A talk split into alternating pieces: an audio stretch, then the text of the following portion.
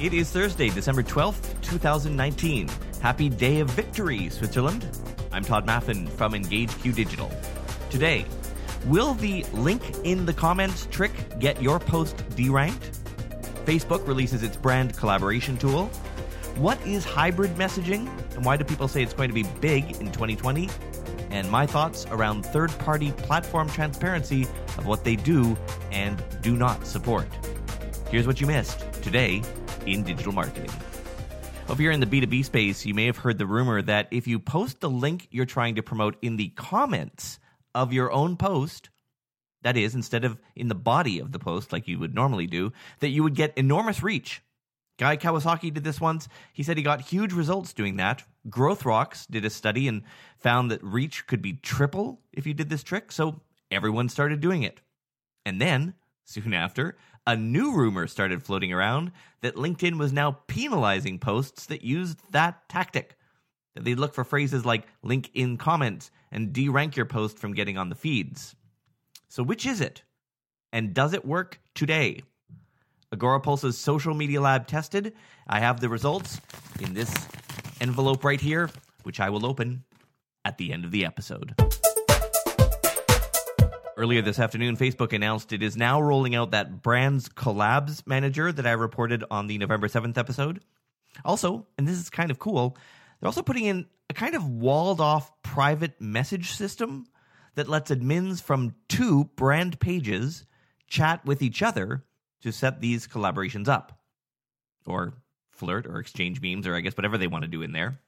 They're also releasing a new video upload tool that lets you upload multiple videos at a time. And you'll be able to edit the titles and metadata for all those videos in a single screen while those videos are uploading, which is a pretty nice touch.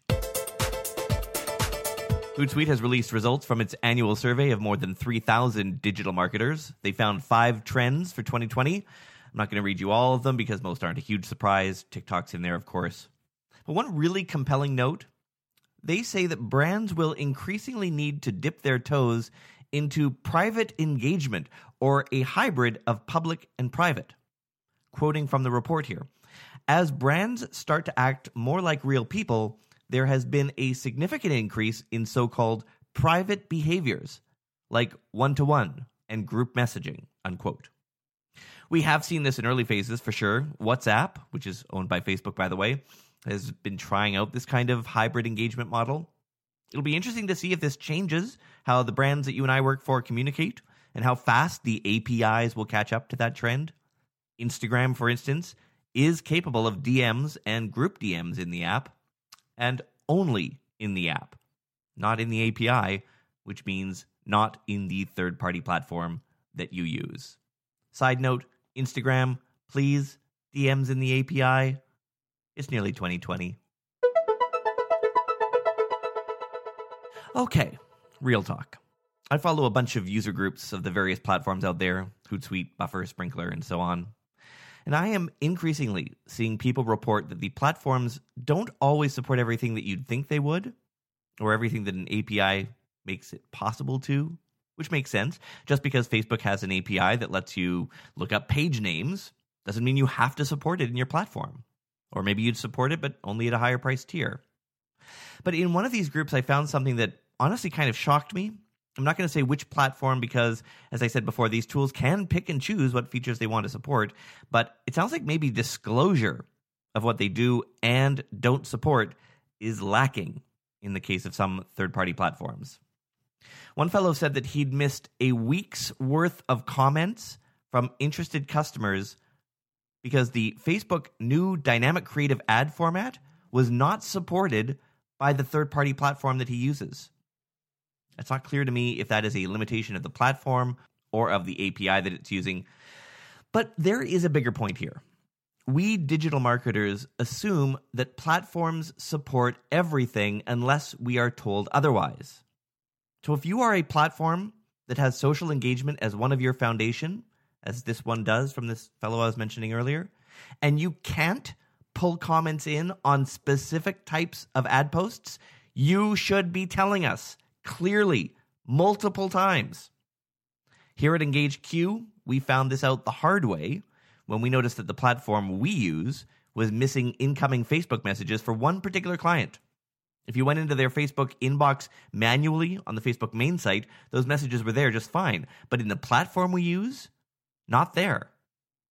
And we are on their top tier agency plan. So we emailed support, who said the missing messages were generated from a Facebook ad that had messages as its objective, and the ad used those three question prompts. You've probably seen those that you can put in when people tap or click the ad. And they're right, that is where those messages came from. It's a common format, and in the case of this client, we found it super productive. But the support rep told us, quote, since this is a chatbot created outside of our platform, we will need to request to whitelist this so that you can start engaging with those messages in your inbox view, unquote. I don't know that I would call those auto prompt messages a chatbot, but even so, why would we need to be whitelisted to see Facebook private messages that come off an ad? Isn't that the whole point of an engagement platform? But more importantly, we weren't told about this. So, word to the wise. If you use a third party tool, and I'm guessing almost everyone here does, it is worth asking them for a detailed spec sheet. Even things like polling times, right? How often does the platform you use ask Facebook or LinkedIn or Twitter or Snapchat or whatever for new data? If you are on the Agorapulse's medium plan, for instance, it only updates every two hours on Twitter. Agorapulse is capable of polling Twitter every five minutes, but that plan costs more than five times the medium two hour polling plan. That's not hating on Agorapulse. I think Agorapulse's platform is great. That's just pricing tiers. You needed higher depth of service, that costs money. They need the money to keep running the service. Maybe two hours is fine for your brand. Maybe it's not. Maybe not getting the first message after a Facebook prompt is fine for you. Maybe it's not. But we deserve to know those limitations before an uncomfortable conversation about that gap with a boss or client. Which brings us to a very short lightning round today. Instagram seems to be working on a new function that turns the stories camera into one of those coin operated photo booths you see in malls takes four pictures, each separated by a three second delay, and then generates a stop motion video out of that. Why, yes, you did see that on TikTok. And Spotify has added some targeting options to its ad platform. You can now target some new segments such as commuting and theater, and you can also create copies of your previous or current campaigns. Oh, and for that B2B post trick on LinkedIn, that if you put the link you're trying to promote in the comments of your post instead of the body, Agorapulse tested this across two different accounts, several posts, and for a month, and found, open the envelope here, a mixed bag. Impressions were about 170% higher on posts that used this trick, but likes were lower. Clicks on the link itself were only a tiny bit higher using that trick, up only 13%. So, if you market in the B2B space and you use LinkedIn, it might be worth trying out to see how your post fares.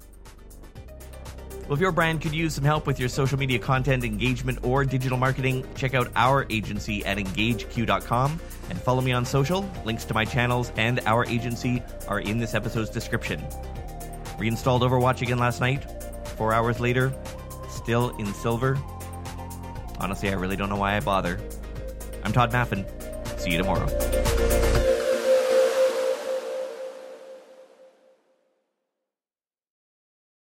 For the ones who work hard to ensure their crew can always go the extra mile, and the ones who get in early so everyone can go home on time, there's Grainger, offering professional grade supplies backed by product experts so you can quickly and easily find what you need.